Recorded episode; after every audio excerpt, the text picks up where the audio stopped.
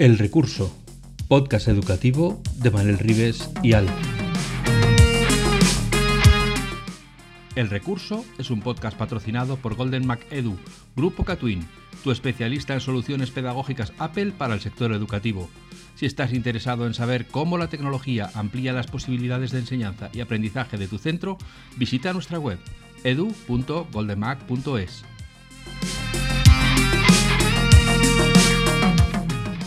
Saludos cordiales y bienvenidos a un nuevo episodio de El Recurso, el podcast sobre innovación en educación que hacemos Manel Ribes y Alf.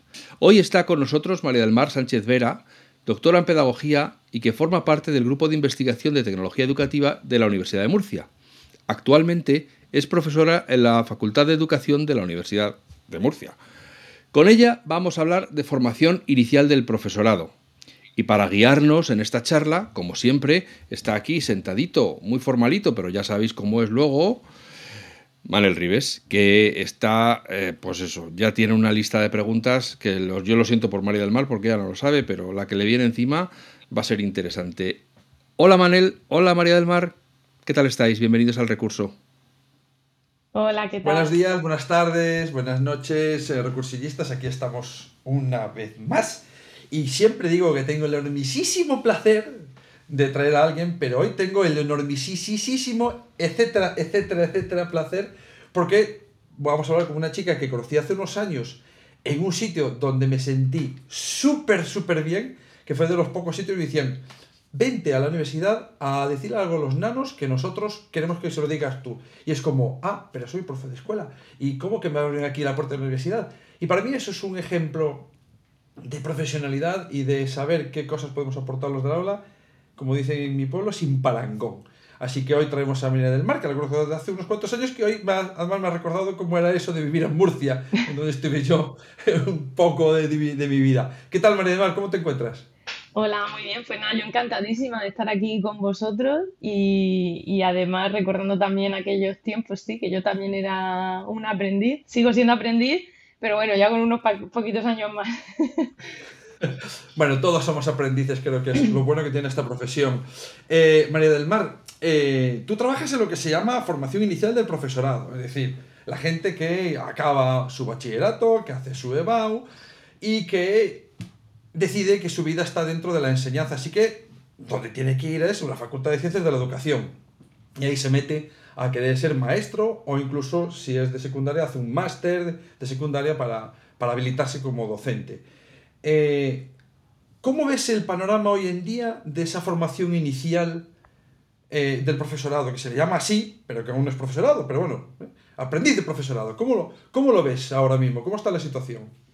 Bueno, pues desde mi punto de vista, em, la profesión docente es una de las que más ha evolucionado estos años y eso pues tiene o debería tener impacto en la formación inicial que le estamos dando. Es decir, hay determinados temas como la inclusión educativa, em, la sostenibilidad, el uso de la tecnología, que nos van avanzando rapidísimo y nosotros en las universidades pues tratamos de adaptarnos de la mejor manera posible, pero es cierto que em, quizás hace tiempo que venimos necesitando una reforma de los planes de estudio para acercarnos un poco más a, la realidad de las aulas. Sí que es cierto que hay muchas experiencias muy interesantes y que las facultades de educación en general se han ido actualizando y, yo creo que en general en nuestro país tenemos que estar orgullosos de la formación que estamos dando, pero también es cierto que eso no quita que siempre haya cosas que, que mejorar en determinados temas, que sepamos acercar más la investigación a, la realidad del aula, etcétera, ¿no? Porque hemos pasado como diversas fases, es decir, Bolonia en su momento ya cuando pasamos de las diplomaturas a los grados ya hubo un cambio que se gestionó de una manera y luego ahora mismo estamos en, iniciando otro, otro proceso de cambio. Lo que pasa es que en la elaboración de los planes de estudio tenemos que ser conscientes que mm, lo, ideal es que estén dirigidos em, por las necesidades sociales, se hacen libros blancos de la profesión docente para ver qué necesidades hay actualmente, etcétera. Pero también es cierto que luego las facultades tienen sus dinámicas de poder las instituciones tienen sus dinámicas de poder y también todos los colectivos pues luchan por tener su, su poder ¿no? y su trozo de, de, la tarta, por así decirlo. Entonces hay que compaginar todo eso y ahora estamos a punto de iniciar un nuevo cambio, es decir, se han cambiado, se ha reformado eh, infantil, primaria, secundaria, etcétera, el siguiente paso que tocaba era la reforma de, de los planes de estudio. Vale, yo tengo ahí, como siempre, dos preguntas. Una, eh, cuando entra un chico o una chica para ser docentes eh, en primaria, eh, una de las cosas que siempre te pasa cuando haces la EBAU es que tienes una nota de corte, la típica frase de nota de corte. la forma en que entran los alumnos para ser docentes por nota de corte, te, ¿crees que es lo más adecuado? ¿Crees que hay una relación entre notas altas y personas que están capacitadas? ¿O ves que tienen Mm, el mimbre para ser docentes o crees que habría que hacer otras cosas? ¿O en esos planes de estudio renovados se tienen en cuenta, o que se quieren renovar, se tienen en cuenta otros elementos aparte de esa nota de corte? A ver, em, empezamos con un jardín ya interesante. ahora mismo, en general, porque sí que es cierto que sé que en Cataluña hay ya experiencia en universidades que han puesto un examen particular, de tipo competencial, algunos relacionados con lengua, otros con matemáticas. Sé que la conferencia de decanos de educación hizo la propuesta de hacer unas pruebas de acceso específicas por esa idea que hay de seleccionar a los mejores, ¿no? Eh, partiendo de la concepción social que hay de que los docentes tienen que ser los, mejores.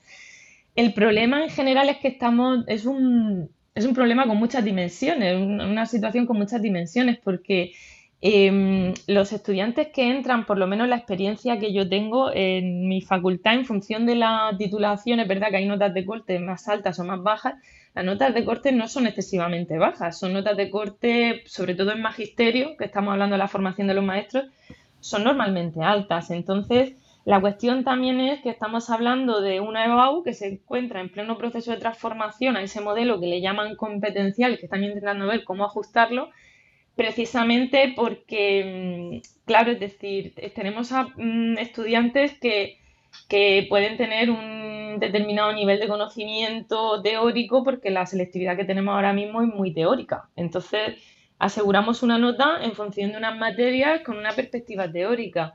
Quizás cuando cambiamos a ese modelo competencial, esas calificaciones, porque claro, también una cosa es evaluar, otra cosa es calificar, pero esas calificaciones del modelo competencial pues pueden favorecer a lo mejor a determinados estudiantes que no solo trabajan en el ámbito memorístico, sino que desarrollan otro tipo de habilidades, de poner las cuestiones. Yo no creo ni considero que los estudiantes que a mí me llegan sean eh, malos o peores. Sí que creo que hay una queja que yo creo que es un poco generacional, que siempre, además, todos los niveles educativos nos quejamos del anterior. En la universidad nos quejamos de secundaria, en secundaria se quejan de primaria, y en primaria infantil, infantil a los padres, porque ya, porque ya no, no, puede ir más para abajo, ¿no? Em, entonces, la guardería, la guardería tiene la culpa de todo. Claro, yo creo que es un poco seco del superviviente. Creo que no, los estudiantes han nacido en una generación que es diferente y son producto de lo que hacemos todos con ellos. Entonces, eh, sí que yo soy la primera que muchas veces digo, madre mía, qué dificultad de comprensión lectora, que, pero luego reflexionas y realmente dices, oye, pues mm, son producto de lo que hemos hecho con ellos y realmente no, no es que haya, la concepción del nivel es un poco tramposa, entonces mm, no es que haya menos nivel, es que eh, han desarrollado unas capacidades diferentes y, yo creo que los estudiantes que recibimos, pues mm, si se trabaja con ellos, claro, lo que no podemos pretender es que vengan ya de serie con determinadas cosas que no vienen de serie. Si no han trabajado la capacidad de expresarse en público, por ejemplo, no puedo pretender que vengan a mi asignatura, que hay una parte que es una evaluación oral y que sean capaces de hacer eh, eso maravillosamente. Habrá que incorporarlo, ¿no? Y pasa un poco con todo, pero sí que creo que hay un poco de tendencia con la edad y con los niveles educativos de echar la culpa al anterior y, y, le echamos la culpa a ellos y ellos son los que menos culpa tienen de lo que sea, porque son productos de lo que hemos ido haciendo con ellos durante todo el sistema educativo. Em, lo otro que quería decir sobre esto, que viene al caso de lo que estás comentando, es que yo tampoco tengo nada claro que una nota de corte alta vaya a suponer que vengan personas más capaces de ser docentes. Lo que pasa es que has dicho tú, a escoger los mejores, que es siempre la frase que se pone, ¿no? Y bueno, ya, ¿y qué es ser los mejores? ¿No? ¿Qué, ¿Qué, entendemos por ser lo mejor como médico, como, como abogado, como, como técnico, como maestro o maestra? ¿Qué es ser los mejores? Y claro, si, si dices yo, yo aprobé una posición, llevo 20, 30 años dando clase, así que eres de los mejores, Manel. Pues yo cuando estudiaba era de los peores. Eh, no, no significa. Con, lo cual, creo que entran otras muchas cosas que, que, que se podrían valorar, ¿no? que es muy difícil, porque una cosa es decirlo y otra cosa es encontrar un mecanismo que sea eh, lo más justo para todos y al mismo tiempo que selecciones a los mejores. Eso me parece tremendamente complicado. Pero tal como está ahora entonces la situación, entendemos que hay unos planes que se están utilizando ahora y que los, vosotros mismos, los docentes universitarios, veis que hay un desfase con la necesidad sobre la realidad.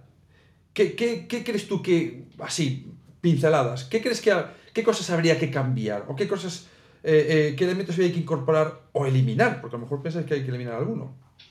Vale. A ver, antes de comenzar a hablar de eso, quiero decirte estoy totalmente de acuerdo con lo que acabas de comentar. De hecho, por eso te he dicho que el tema de la meritocracia y el nivel es tramposo. Eh, ¿Qué son los mejores, no? ¿Qué son los mejores? Porque eh, cómo mido también la motivación de alguien por enseñar. Es decir, me parece un poco idílico, hasta desprofesionalización, eh, desprofesionalizador. Es decir, para ser buen docente parece que, es que hay que ser buena persona. A lo mejor sí, pero... ayuda, seguramente ayuda.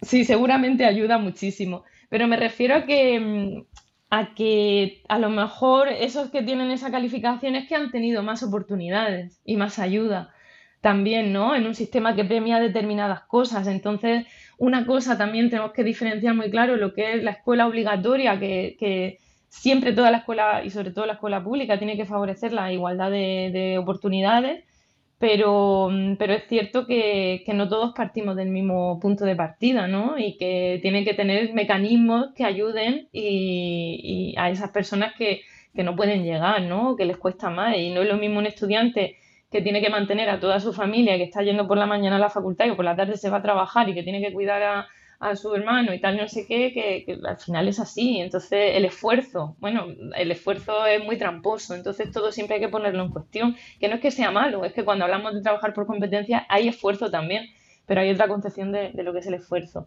Y luego, sobre lo que comentabas de los planes de estudio, a ver, yo creo que en realidad em, nosotros, eh, la ANECA es la agencia estatal que existe actualmente, que son nuestros hombres de negro, dicho con cariño. Es decir, vienen cada X años a las facultades a revisar los planes de estudio, a ver cómo se están aplicando, cómo se hacen las evaluaciones, qué prácticas hacemos. Es decir, Bolonia supuso una mejora en torno a la revisión de, la formación que hacemos en, en las facultades y ha habido mucha mejora y muchos docentes tratamos de actualizar nuestras asignaturas. Nosotros tenemos que seguir una, un documento que es la ficha de memoria de la NECA y cumplirlo, pero también a partir de ahí actualizamos y dentro del marco de nuestra competencia docente, eh, nadie te impide que tú vayas a, un cole o llames a un profe, como en su momento te llamamos a ti, ¿no? Y, y, que hagas experiencias para vincular la realidad profesional de los estudiantes. Pero eso sucede también lo mismo en cualquier nivel educativo. Tú como docente ya tienes tu plaza y tú ahora mm, tienes la capacidad, mm, la obligación moral ¿no? de, hacerlo de una manera o de hacerlo de otra. Sí que creo que hay determinados temas, como os decía, por ejemplo, la inclusión, que creo que ahora mismo si estamos hablando de ir hacia una escuela inclusiva, pues evidentemente se necesita más eh, formación en ese aspecto. Aspectos de mm, la tecnología educativa, por supuesto, porque es que es un campo de conocimiento que ha avanzado tanto que es que yo en la asignatura que tengo es que no me da tiempo, es que no me da tiempo. Piensa que empezamos a analizar todos los medios, desde la prensa, el cómic, el libro de texto y tal, y cuando estamos llegando a la robótica es que ya no nos da tiempo a analizar más medios y eso quedándonos solo en la parte de medios. Luego tenemos que hablar de competencia digital, tenemos que hablar del tema de los algoritmos, de cómo influyen las decisiones que tomamos, es decir, no nos da tiempo y creo que hoy en día es fundamental porque luego los centros vemos que están todos acreditando competencia digital, etcétera, ¿no? Y luego, por otro lado, también creo que sin, sí, que me gustaría que no se me entendiera mal porque creo que la figura del maestro especialista es muy importante y que requiere formación en música, en en eh, educación física, que sea, pero creo que hay que rescatar un poco y dar la importancia que se tiene a lo que es la figura del maestro tutor, porque al final todos estos especialistas terminan siendo también maestros tutores. Entonces, evidentemente tienes que especializarte en educación física, por ejemplo, pero la didáctica específica de las matemáticas, de la lengua, del conocimiento del medio, las ciencias sociales, ¿no? que son como las cuatro materias, creo que mm, eh, hay que trabajar ahí también en que los compañeros de esas disciplinas trabajen la didáctica de, no solo el de, no solo el contenido, ¿no? sino la didáctica específica de esas materias y que vaya en consonancia y en relación también con algo básico que es la didáctica general, la organización escolar, la psicología, la tecnología educativa, es decir, las bases de la educación que son para mí son fundamentales y que son dos cosas que van complementarias no sustituye una a la otra. Creo que es fundamental em, tener un carácter práctico, pero creo que la universidad también tiene que enseñar a pensar, tienes que aprender teorías, tienes que reflexionar sobre autores, tienes que entender el concepto de planificación para que el día de mañana no tengas que pagar una oposición para que te dé el modelo que te van a pedir y, que sepas tú realmente adaptarte a los distintos contextos, ¿no? Y luego trabajar en paralelo con los compañeros de didáctica específicas para ver los métodos, ¿no? En cada una de las disciplinas creo que la tendencia tendría que ir mm, un poco por, ahí.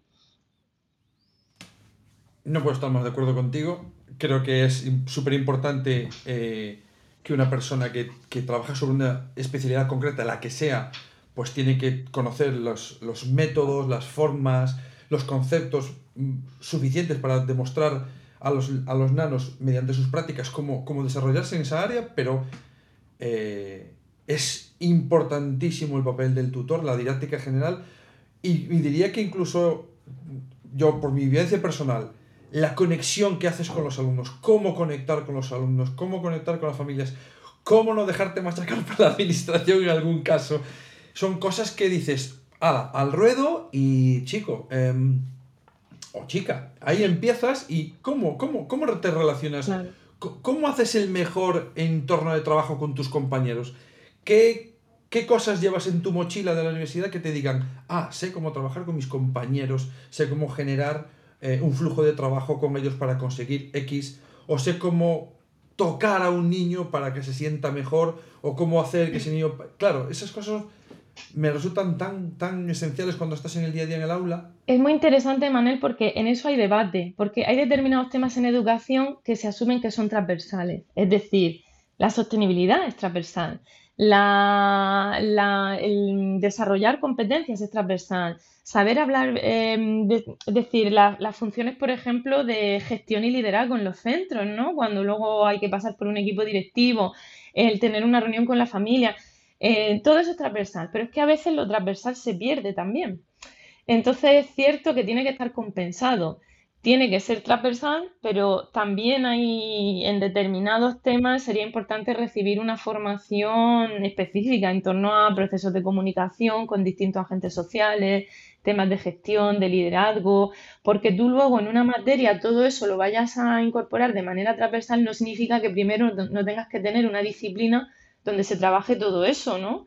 Y para eso está la psicología, la didáctica general, la teoría e historia de la educación, la sociología, hay muchas disciplinas que aportan. Entonces, el problema que creo yo que tenemos es que hay tantas cosas que son importantes que cuesta mucho concretar y aterrizar, pero parte un poco de ver hacia dónde queremos ir. Y el problema también que tenemos es que la transformación en las facultades quizás tiene que ir unida a una transformación en las aulas. Me explico.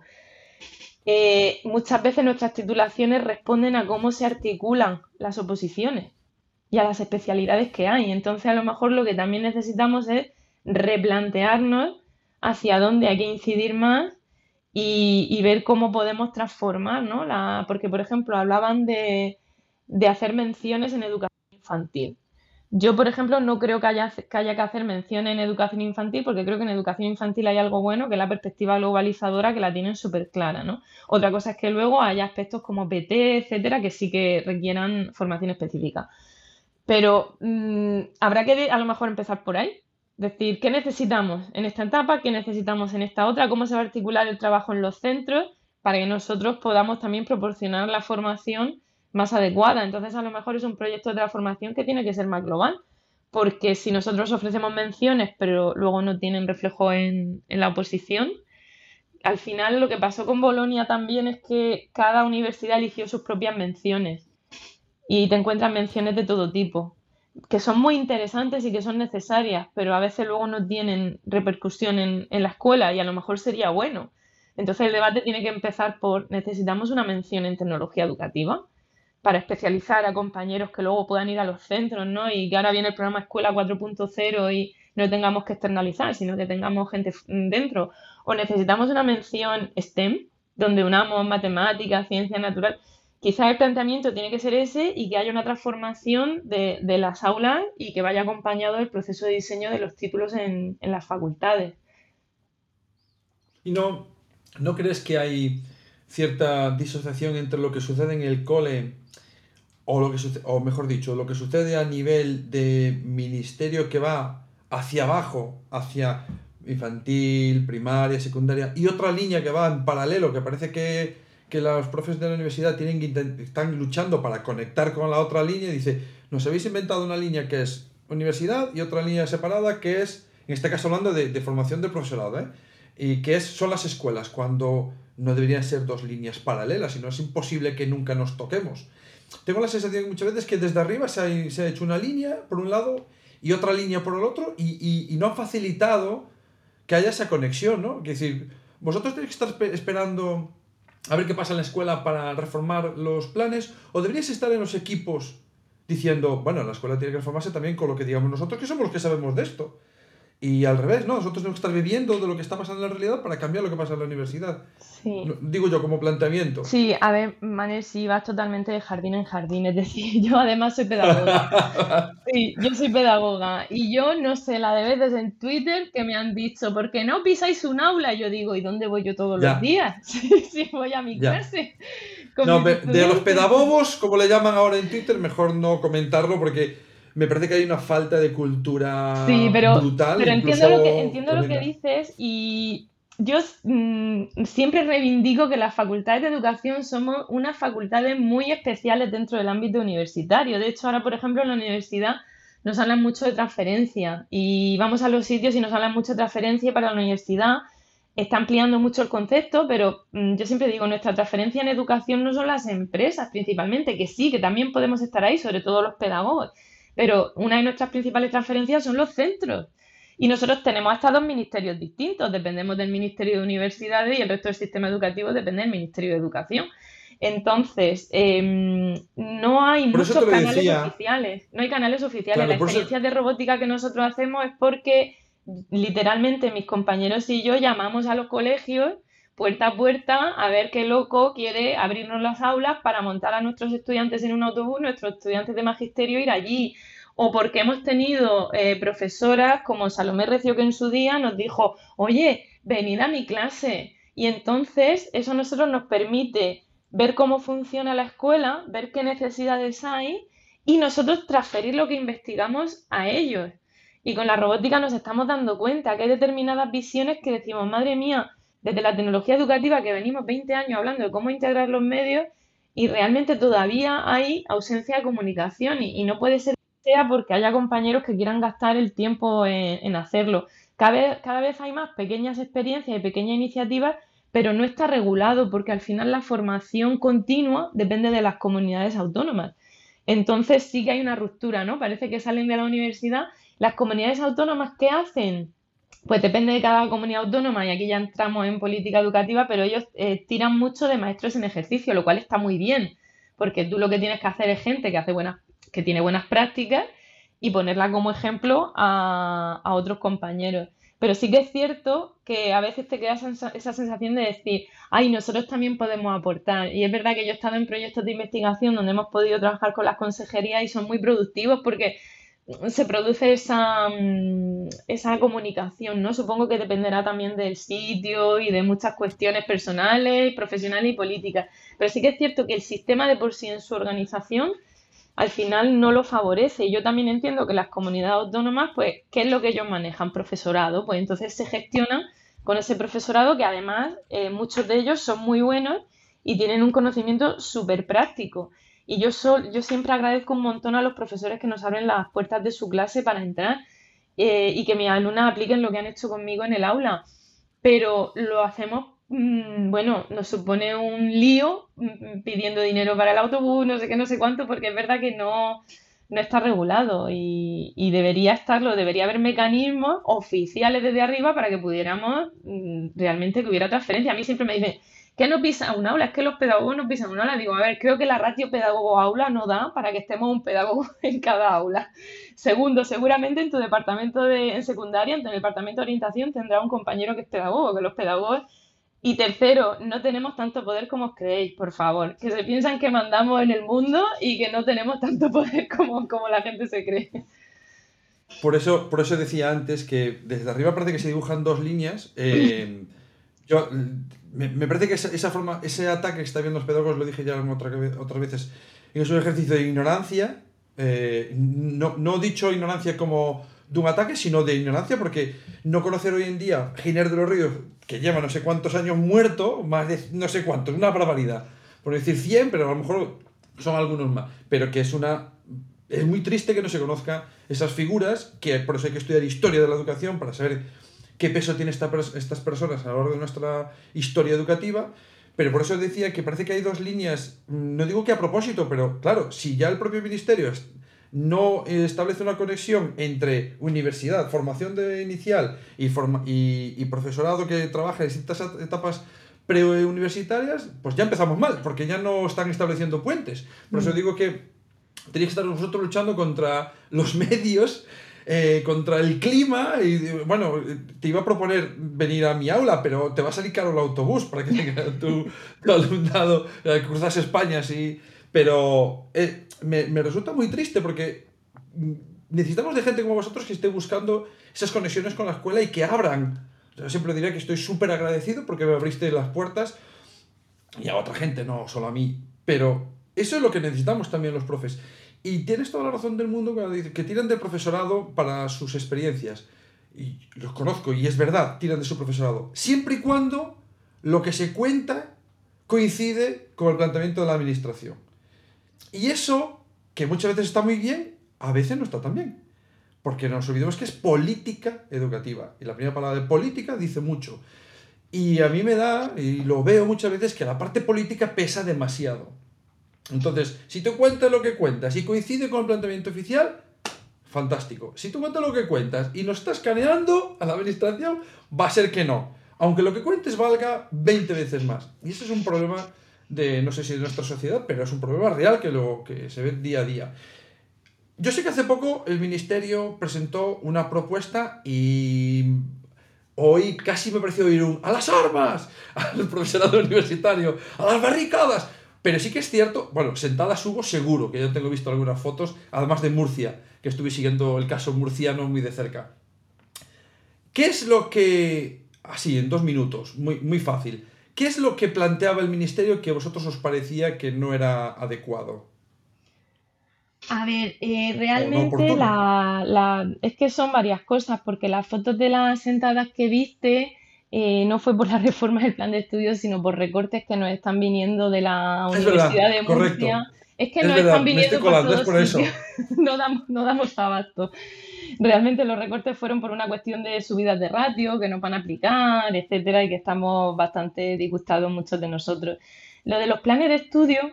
Eso se le llama calidad, ¿no? Mejora de la calidad, ¿no? Sí, mejora la calidad, subida de ratio, sí, sí. Eh, es por una cuestión, si queréis luego podemos entrar en eso, pero es una cuestión también de la reforma universitaria, la LOSU también, que de hecho se ha aprobado hoy y, tiene que regular al profesorado asociado y entonces, claro, pues hay varias decisiones que tomar y una puede ser pues que se vayan muchos fuera y entonces pues al final supone recortes. Em, en los planes de estudio, a ver, hay, una necesidad de reformar los planes de estudio por todo lo que comentábamos anteriormente y surgió una propuesta. Lo, lo que se ha criticado mucho es el propio procedimiento, porque parece ser que no fue, en teoría el ministerio había negociado con la conferencia de decanos, pero la propia conferencia, esto lo estoy contando porque la propia conferencia de decanos ha reconocido que el procedimiento no fue, no fue el más adecuado porque no se llegó a debatir en la conferencia de decanos y no se habían consultado con las facultades, etcétera. Entonces ya el procedimiento en principio se ha parado.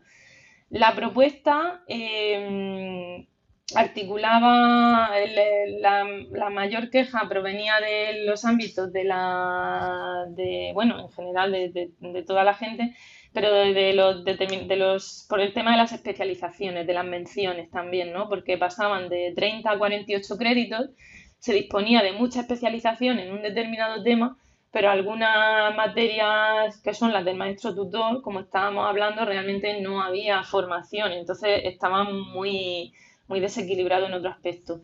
Luego reconocía otros aspectos que yo, por ejemplo, desde, la desde el planteamiento de la tecnología educativa, se incorporaba una asignatura de tecnología educativa y una asignatura de competencia digital docente, que eso me parece fundamental, o sea, que, que estuviera. Pero independientemente de eso, mm, sí que es cierto que como el procedimiento no ha sido negociado, no ha sido no, se ha podido participar, no, se ha hecho un análisis también de las necesidades ¿no? de, los docentes, a partir de un análisis de un libro blanco de la profesionalización docente, a partir de ahí trabajar y claro, eso ya en cierto modo invalida mm, cualquier tipo de, debate y cuando ellos mismos lo reconocen, pues nada, ahora borrón y cuenta nueva, vamos a empezar, pero con todo el mundo mucho más cabreado, por lo tanto no sé yo si es la mejor tesitura para empezar. Además, se han abierto viejas guerras, ¿no? También entre departamentos, etcétera. Y bueno, yo creo que al final hay que tener un debate sosegado, que no consiste en, tú no eres importante, tú sí, tú no, tú sí, sino en ver realmente qué necesidades tiene un docente y tener esa visión ¿no? de la formación que se le ha llamado generalista y la formación específica que esté equilibrado y que sea consciente con la realidad. Y, pero sí que es cierto que cuando se veían los planes de estudio se veían algunas descompensaciones, algunas materias, algunas cosas que, la gente pues normal, con motivos, se, quejaba. O sea que a partir de ahora lo que hay es una, un juego revuelto y empezar otra vez la casa eh, despacito. Entiendo que entonces como va a haber más cabreos vamos a ir más lento para la construcción de nuevo plan. yo creo que estamos un poco peor porque está todo el mundo más enfadado. Pero, pero mm, se supone que se han hecho unas alegaciones y el ministerio ha dicho que se ha parado y que ahora estudiarán las alegaciones que se han hecho individuales, de colectivos profesionales y, a partir de ahí, pues que empezarán un... Han venido a decir que tratarán de hacerlo bien, que tratarán de hablar con las facultades, eh, de que todo pase consensuado. Es más lento, pero también en teoría es más democrático, lo cual será más positivo para todos pero mm, a mí me queda una sensación un poco amarga de que he leído cosas que me han disgustado de compañeros, porque creo que, creo que se puede justificar perfectamente la importancia de una determinada disciplina sin tirar por tierra otra. Mm, y cuando se abren viejas guerras, porque las facultades de educación en cada universidad están organizadas de forma también muy diferente en los departamentos. Hay que pensar que las facultades de educación, algunas vienen de, mm, de las facultades de filosofía, ciencias de la educación, de las escuelas normales, algunas se han unido, otras están separadas, y entonces se, generan debates mm, distintos, guerras antiguas que resurgen, y bueno, no quiero ser catastrofista porque creo que hay gente con mucha ganas de hacer las cosas bien, pero sí que al final esto ha sido como un susto que ha pillado todo el mundo así con el pie cambiado y ahora hay que empezar a construir de cero, pero ya estamos en un terreno un poquito más pedregoso para empezar. Pero bueno, esperemos que ahora los procedimientos se hagan bien, todo el mundo tiene buena intención de hacerlo bien y que ahora pues todo sea, sea consensuado. Vale, entonces no, solo nos quedaría una parte que sería esa formación continua del profesorado. Mm, por tu experiencia, ¿hay una conexión entre la formación inicial que hacéis en la universidad y la formación continua? Si os llaman, para que asesoréis, para que ayudéis a planificar, para que digáis la ruta o, hay también una cierta desconexión? Nosotros, bueno, en, yo mi experiencia con mis compañeros mm, durante estos años sí que nos han ido llamando para cursos de lo que es el Centro de Formación y Recursos, pues a lo mejor cursos sobre programación, sobre robótica, sí que hemos podido mm, participar y nosotros lo hacemos encantado y cada vez que nos llaman lo agradecemos un montón, ¿no? Eh, lo que pasa que sí que es cierto que ahora que hay tanta propuesta de planes digitales y tal y cual, pues al final eh, eh, tienen sus propias dinámicas de funcionamiento y bueno, hay planes que, que yo creo que lo están haciendo muy bien, que a lo mejor nosotros podríamos aportar, pues bueno, si ellos consideran que nosotros podríamos aportar, nosotros encantados. Pero bueno, tienen su, como estábamos hablando antes, con profesores que, mm, que tienen experiencia y que lo hacen muy bien, pues articulan sus propias propuestas. Pero yo creo que a veces no hay ni, ni maldad ni siquiera, sino que es como tú decías antes, la manera en la que está articulado el sistema. Eh, es decir, eh, mm, tienen un presupuesto, tienen una manera de trabajar y a lo mejor lo que se tendrían que crear son sistemas de transferencia. Por ejemplo, los proyectos europeos Erasmus Plus vienen muy bien porque podemos ser socios, universidades y consejería y las experiencias que hemos tenido han sido muy positivas porque nosotros hemos mm, hecho la propuesta de investigación tal y ellos luego han podido trabajar con los centros. Entonces yo animaría a que se invierta y que desde arriba se estructure la posibilidad de que consejería y facultades nos relacionemos más, independientemente de que luego habrá decisiones que tomarán determinadas personas en, ¿no? en torno a quién, con quién llaman o, o cómo lo hacen. Y eso ya pues cada uno es lícito que lo haga. Pues hasta aquí, hasta aquí hemos llegado. Eh, esta ha sido nuestra primera toma de contacto con María del Mar, a la que agradecemos muchísimo que haya encontrado este ratito. Si os ha llamado la atención la parte en la que hablan de didáctica, recordaos que ya grabamos un episodio anterior que se llamaba Metodología y Didáctica para Docentes con Manuel Fernández Navas, que lo tenéis disponible, solo tenéis que retroceder unos cuantos episodios para encontrarlo. Y como siempre a Manel darle las gracias por estar aquí siempre pendiente al hilo de la conversación para guiarla. A María del Mar me temo que no va a ser la última vez que hablemos. Y a vosotros que estáis ahí eh, semana tras semana, agradeceros la fidelidad, saber que tenéis la dirección de correo del recurso arroba facmac.com para enviarnos cualquier tema, cualquier proyecto, cualquier idea que pensáis que merece la pena que esté en el recurso y que no os descuidéis que la semana que viene ya tenemos otro tema preparado para seguir todos eh, recopilando recursos para la práctica docente. Muchas gracias a todos. Hasta ahora. Hasta luego, recursillistas. Adiós, gracias. Podcast patrocinado por Golden Mac Edu, Grupo Catwin, tu especialista en soluciones pedagógicas Apple para el sector educativo. Si estás interesado en saber cómo la tecnología amplía las posibilidades de enseñanza y aprendizaje de tu centro, visita nuestra web edu.goldenmac.es.